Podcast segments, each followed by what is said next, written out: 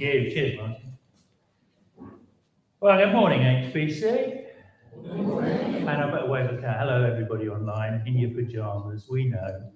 Bless you. Um, that was very judgmental, wasn't it? And that's the problem. We're talking this morning. I gave Martin a few dates, and um, and he gave me this one, which is not the easiest thing. I was telling my colleagues at work I've been asked to preach on judgmentalism, and every time I write a line, it sounds judgmental. The minute you have to preach on judgmentalism, you get paranoid about it. Um, and this week, let's be honest, it has been really easy to be judgmental, hasn't it? Have you? How many of you have been shouting at the telly? Yeah, not that it hears me, he completely ignores me, but I've been shouting at the telly all week. And quite frankly, the honest truth is, I wouldn't want their job for all the tea in China. Would not want their job for all the tea in China. And yet I'm sat there shouting at them to sort it all out. Um, we're in this series about controversial Jesus, and it's based around this, this sermon that Jesus preached, Matthew 5 to 7 in which he teaches his followers some radical and profound ways to reorientate their whole lives to live a sort of Jesus type of life. And it's a wonderful sermon. He gave them a new way to deal with anger, a new way to deal with money. We heard about that last week. A new way to deal with your sex drive, a new way to deal with anxiety and with personal integrity, everything about our lives. He said, here's a different way to be a human being. And then he modeled it, which is even harder to do. Um, and for people who took these words seriously and put them into practice, at the end of his sermon, read the end of his sermon, which is always used as a sort of Sunday school illustration. But the reality is, Jesus said, if you don't just hear this, but if you do it in the storms of life, even in the 21st century when the British government is collapsing, in the storms of life, your life will stand. So it's worth listening to. It's worth hearing. And uh, he was, as he was teaching, however, I suspect something was happening in the audience, in the crowd, in the congregation, that always happens when people are preaching. Um, the nudging started. There's always nudging, isn't there? Sort of Love your enemies. Yeah. Wish the mother in law was here to hear this one. I've been enemy number one for years. Or don't be a hypocrite. Oh, I bet Jim's ears are burning right now. You know, that sort of nudging going on. And in typical style, Jesus sort of knows how we operate and he doesn't miss a thing. So, this is what he says. If the slide goes forward, it'll be on the screen. There you go. Wonderful.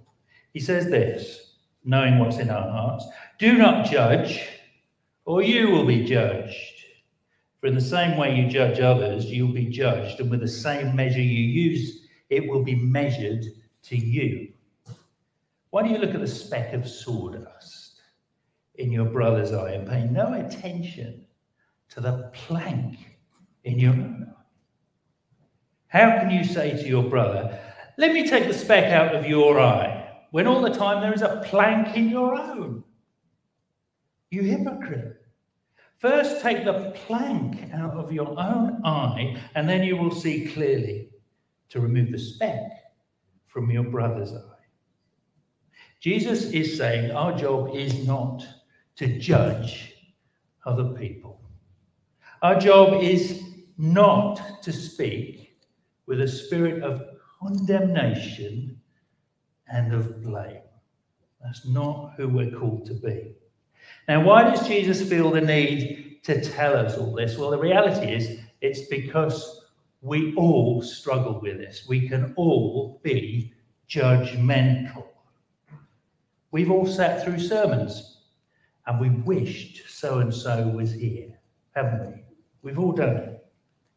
One of the places uh, where we see the Spirit at work the most, and where I see the Spirit at work the most in me, is because I have to commute 36 miles each way to Guildford every day. And the minute I get behind the wheel of that car, I find I become rather judgmental as I'm driving along, particularly if I'm late and someone who makes me miss a green light. I get very judgmental, very quick. If someone cuts me up on the M23, I get very judgmental. Start to imagine that driver sitting in bad driver court and being sentenced to bad driver purgatory, which involves sitting on the M25 for all eternity. I imagine them having to do that. Well, it doesn't matter whether you judge other people in their cars or in their homes or in their churches, or whether you judge communities or nations or groups of people. Each of us is capable, very easily capable, of judging other people and condemning them. We all have a judgment trigger that sets us off. I do, and I know you do. Maybe your trigger's pulled by uh, personal history. Maybe you had a little encounter with someone at one point who rubbed you up the wrong way, who did something nasty to you. And ever since, people from that race or that community or of that nation or whatever, that, that person and their whole group becomes a focus for your judgment and your irritation. You tar them all with the same brush. Maybe your trigger is your own issues. I do some counseling, and uh, one of the things I've discovered is that sometimes the things we dislike about ourselves, the stuff that really we hate about ourselves, we just sort of project it onto others. And we get very judgmental about anybody who displays that trait that we don't like. In fact, a weird thing, if you ever find someone who's really, really judgmental about a specific thing, it's always a dead giveaway to what they're actually struggling with themselves. So sometimes it's our own stuff that makes us judgmental of other people when they display that as well. Or maybe your trigger is pulled when people who are different from you, people who make decisions or choose lifestyles that you might not disagree with, just trigger that judgment condemnation response. Now, we all have a judgment trigger that wants to blame or condemn. And Jesus is saying that this condemning spirit has no place at all among those who follow him. Another reason Jesus doesn't want you to judge others is it's a convenient way to avoid our own issues. If I can find someone else whose life work looks worse than mine, I feel better. I feel better about my stuff, the things I'm not getting right or I'm uncomfortable with in my own life, but they're worse, aren't they? So that makes me feel a lot better. I might not be very generous, but I'm Santa compared to so and so. Or I might be a bit cranky at times, but I'm Mother Teresa compared to what's her name. And we behave like that, don't we? This can be such a bad habit of Jesus' followers because we use judging as a defense mechanism, a way to avoid dealing with the stuff in my own life that is wrong. And of course, Jesus says this kind of attitude is totally backwards. He makes a joke about it. It's the best one liner in the Bible, I think. It's a wonderful little joke, isn't it? About planks and specks and do you know the word for plank that he uses is the word for the primary load bearing beam in the house? He's basically saying it's an RSJ. It's the RSJ. It's the big issue. And the big issue is not their stuff. The big issue, brothers and sisters, is my stuff. And wouldn't it be good, says Jesus, if I focus on that before I try and control everybody else's life? Another reason Jesus feels the need to tell me this is because being judgmental towards others just doesn't help. It makes no difference at all. In fact, it does damage rather than improving the situation. Some people are just destroyed by judgmentalism, aren't they? Some people are destroyed by it. Dallas Willard um, writes about what happens when people condemn you. Listen to this. It touches our identity and it causes self-rejection. You ever felt like that? Someone's someone's had a go at you. Somebody said you're wrong, you're terrible, you're, you know, and judged you and written you off. And how do you feel about you? It floors you. It can touch our identity and cause self rejection. We feel ourselves to be a failure just for being the person we are. We wish to be someone else. But of course, we cannot.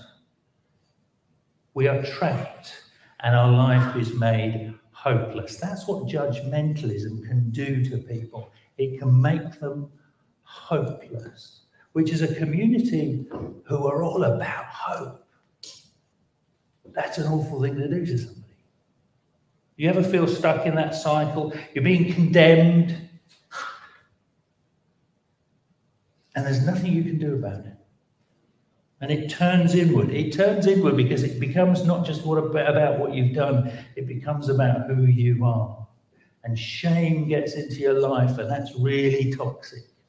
Really toxic. Other people are not destroyed by judgmentalism, they're just entrenched by it. And some people just dig their heels in, don't they, when they get judged. One thing guaranteed not to motivate you to change or to think differently is by being judged. Now, a little illustration of that. I've been invited to the dentist in a couple of weeks' time. Deep joy. I love going to the dentist, not. And I haven't really missed my annual trip to the dentist because it's always a bit of a weird experience, quite frankly, because you're in a chair at 45 degrees with a light shining in your face, quite a few kitchen utensils rammed in your mouth and a small hoover put in there as well, and a hygienist who wants to have a conversation with you in the middle of it all. So I always find it a bit unnerving going to the dentist. I don't know about you. But what would be weirder is if when I visit the dentist, he says to me, Wow, you've had two years. You remember two years ago, before this COVID thing, we had to cancel all these appointments. You remember I said, Floss, Phil? Well, you haven't flossed, Phil. In fact, I think it's probably because you're either very stupid or you're very lazy, possibly both. And Phil, if you're running the rest of your life like that, you're in big trouble. Now, rinse. Now, if somebody did that to me, what have I encountered? I've encountered judgmentalism. Someone assuming all sorts of things about my life that are hopefully not true. And what is the likely outcome? What's the likely outcome? How much good is this going to do? Am I going to suddenly become a paragon of flossing? I don't think so. I don't know. Am I probably going to let their tyres down? Well, I'm a Baptist minister, so I can't do that as I'm exiting the car park. What I am going to do is I'm never ever going to listen to that person again. I'm just closed off. He has just closed off any influence he might have on my life. When you get judgmental, that's what you're going to do to people. They will shut you out. You will never influence anybody by being judgmental because they are clearly more concerned in blaming me than in helping me. It doesn't work. And this is why Jesus never, you notice Jesus' life, he never dealt with people like Jesus knows judgmentalism doesn't change people, it entrenches them. I mean, take the Old Testament. The Old Testament is, uh, is God's lesson in judgmentalism doesn't work. Judging people doesn't work. How many times did God say? I mean, the prophet after prophet after prophet, judge after judge after judge. Read the book of Judges. And the people of God are told what they're doing wrong, and they're told time and time again. And what do they do? It's just this cycle, isn't it? Of sin, repentance, rescue, sin again. Just keeps rolling on. And it doesn't work. That's why you have a New Testament, folks. You have a New Testament because judging people doesn't work, it doesn't change them. The New Testament tells you what it does. Now, on the other hand, if my dentist, when I visit him in a couple of weeks' time, says, Well, I found a few cavities, I found some gum disease, it's really quite serious, Phil. But that's okay. You're a human being. And I've seen worse. Take the lady who's just walked out. Yikes, that was dreadful. You're fine. You just carry on. I won't give you a hard time. And by the way, have a Werther's an original as you walk out the door.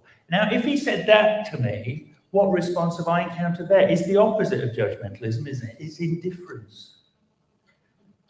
So some of us swing the other way, don't we? From judgmental to completely indifferent towards people. And what is the likely outcome? Well, I'm definitely going to want to go back because he's offering free sweets. But the reality is, he's not going to help me either, is he? He's not going to help me either. And I'm probably going to be putting a blender on my Christmas list. So it's not good either. Indifference or judgmentalism, both extremes and neither work. And Jesus never dealt with people like that either, did he?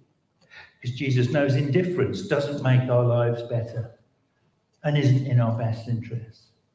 So, how did Jesus deal with us? I want to show you a little video clip because Jesus doesn't just talk about these things, Jesus lived it. And the way he dealt with people was radically different to judgmentalism or indifference. Have a little look at the clip, and this is how Jesus deals with these issues.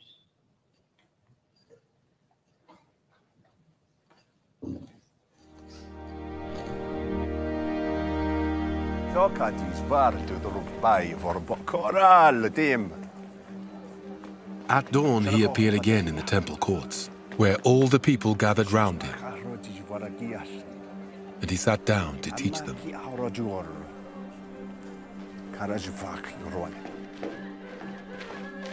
The teachers of the law and the Pharisees brought in a woman caught in adultery. They made her stand before the group and said to Jesus, Teacher, this woman was caught in the act of adultery. In the law, Moses commanded us to stone such women. Now what do you say? They were using this question as a trap in order to have a basis for accusing him.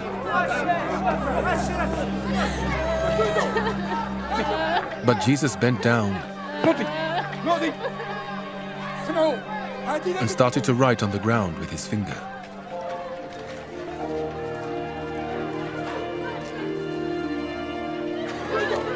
When they kept on questioning him, he straightened up.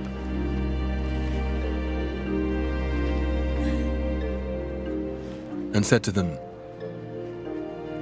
Let any one of you who is without sin be the first to throw a stone at her.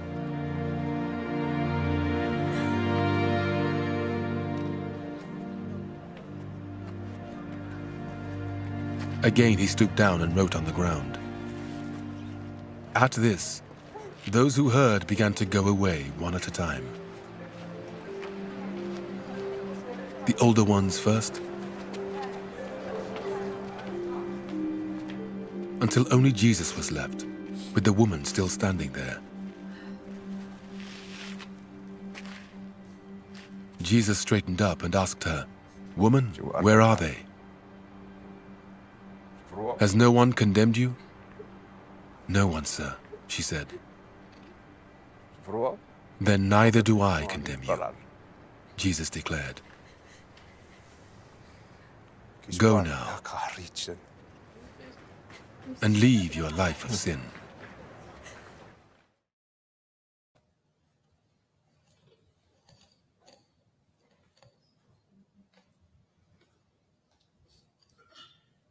See, the Pharisees were never going to change that woman's life by throwing her to the dogs. They were never going to change her life by condemning her and writing her off. But Jesus could change her life because first he said, Who condemns you? I don't.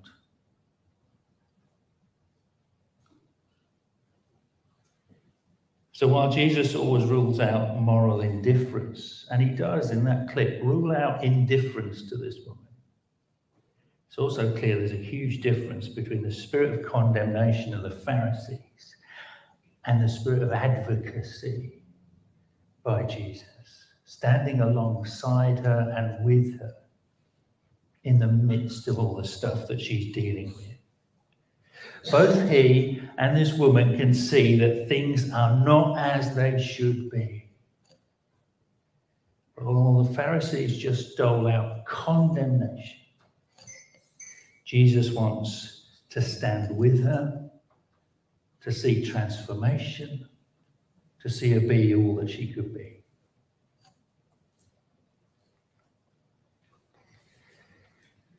And that's how Jesus dealt with me. And that's how Jesus dealt with you, isn't it? Not by condemning us or by indifference towards us, but by becoming our advocate, by standing alongside to help us, to lift us up, which is how he wants you and me to approach other people, irrespective of what their life looks like. You know, another reason Jesus tells us not to condemn, and the last reason I want to give you is in terms of how Christians are perceived out there in the real world. Because we have an image problem. And that's not the image Jesus wants his church to have. I don't know if you ever watched The Simpsons. I used to regularly watch The Simpsons. I haven't watched it for ages, actually, but I used to watch The Simpsons quite regularly. And you know that living next door to The Simpsons are a, a couple called Ned and Maud Flanders. Do you remember them? Ned and Maud?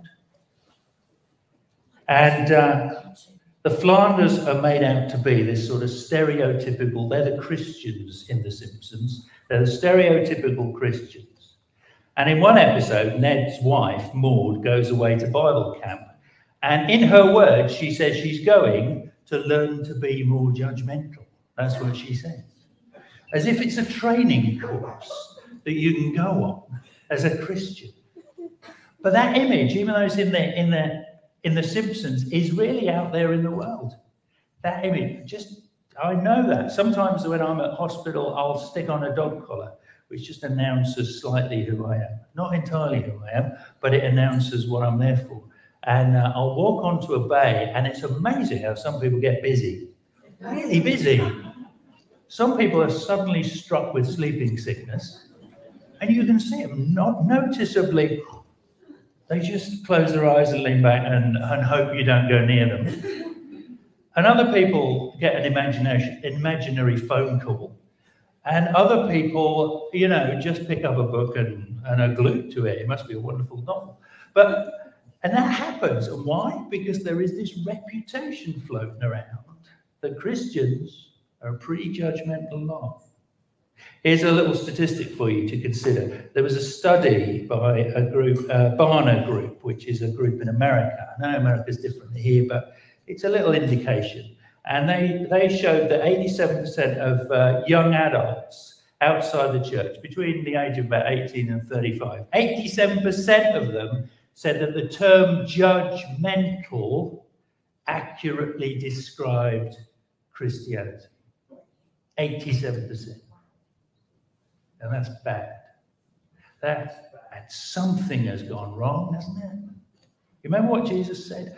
By this all men will know that you are my disciples. He had the words judgmental in there. Quite the opposite. He said, By this they'll all know that you're my disciples, that you love. That you're known for your love.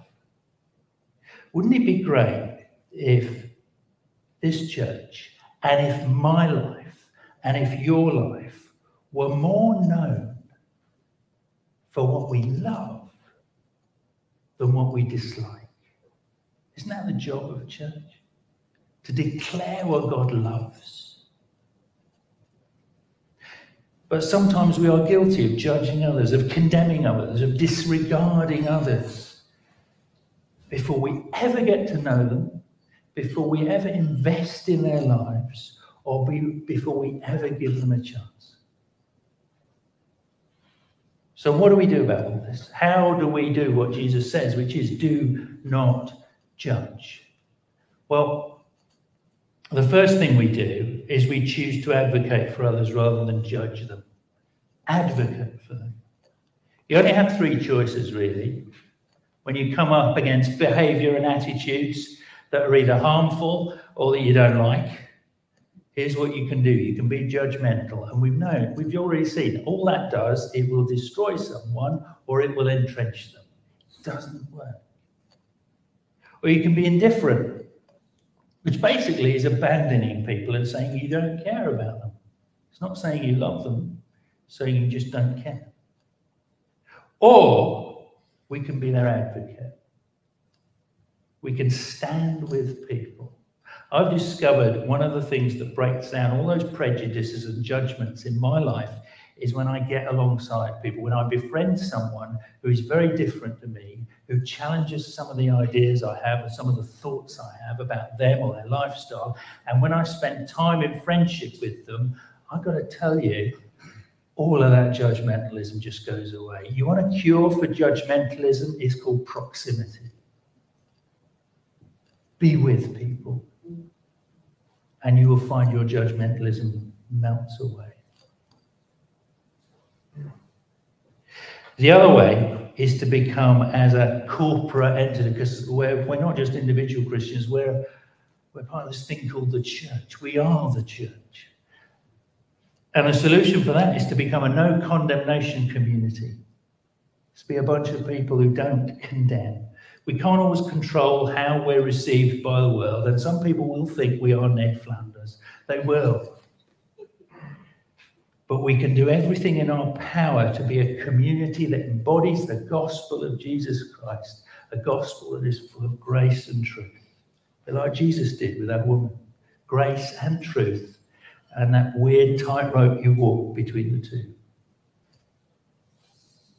No condemnation community, it looks like this. It's a, a no condemnation community is a community marked by first compassion Jesus' response to that broken woman should be our response to a broken world. We are not, and I know I'm not, better than the world.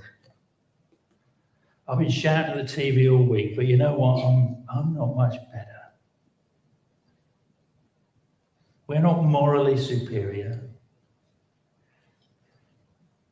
We are simply forgiven. That's the gospel, isn't it? The gospel is not be better. The gospel is be forgiven. And we didn't earn it. And we haven't worked for it. But we are forgiven. And we don't even deserve it. We are simply forgiven. That's the difference between me and someone who doesn't follow Jesus.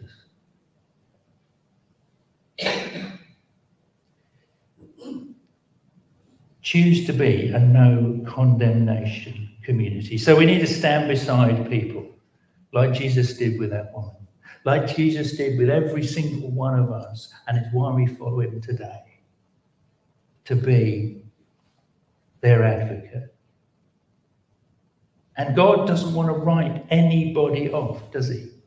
I don't believe God writes anybody off which is what judgmentalism does. His compassion for them is the same, exactly the same as his compassion for me. And when the church gets the power of that, things really start to happen.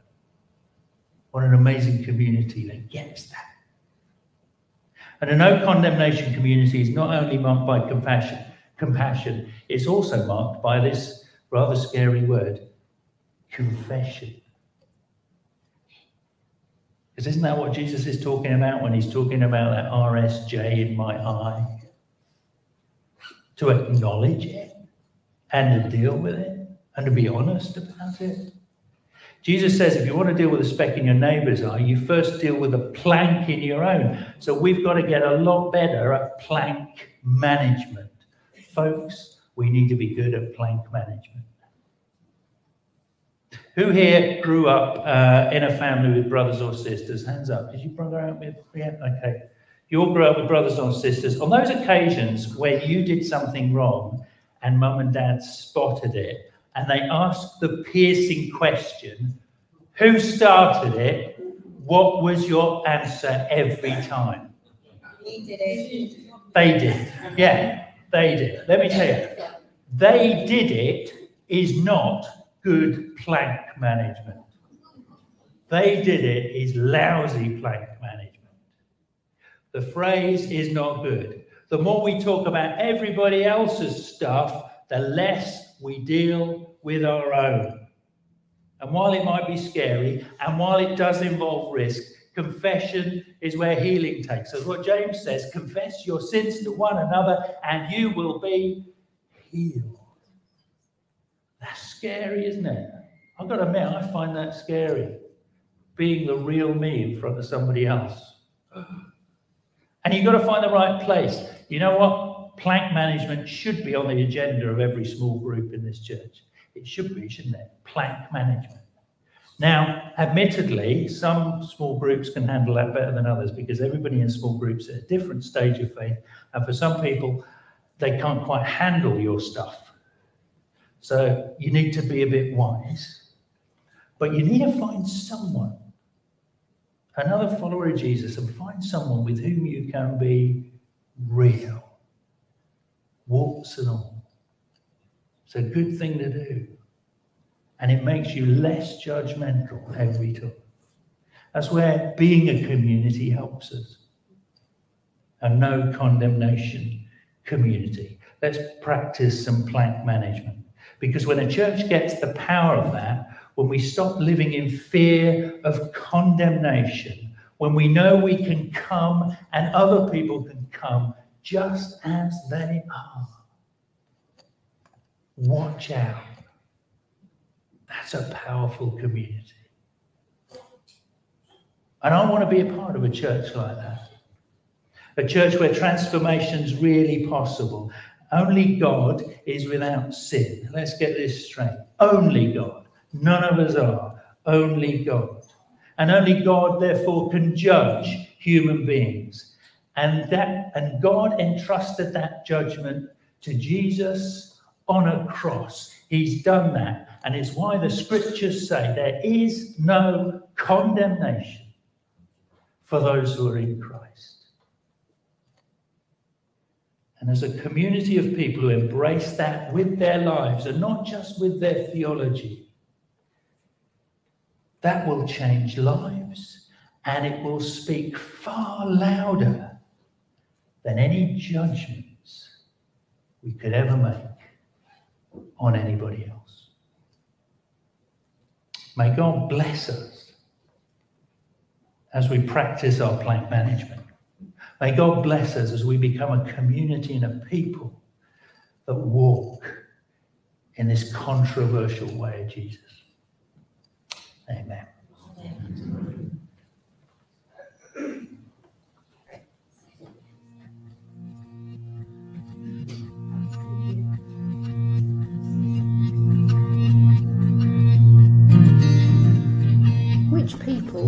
behaviours, or attitudes trigger judgmentalism in you?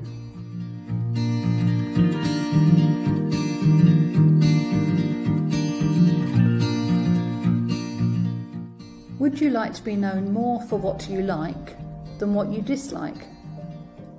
What changes do you need to make?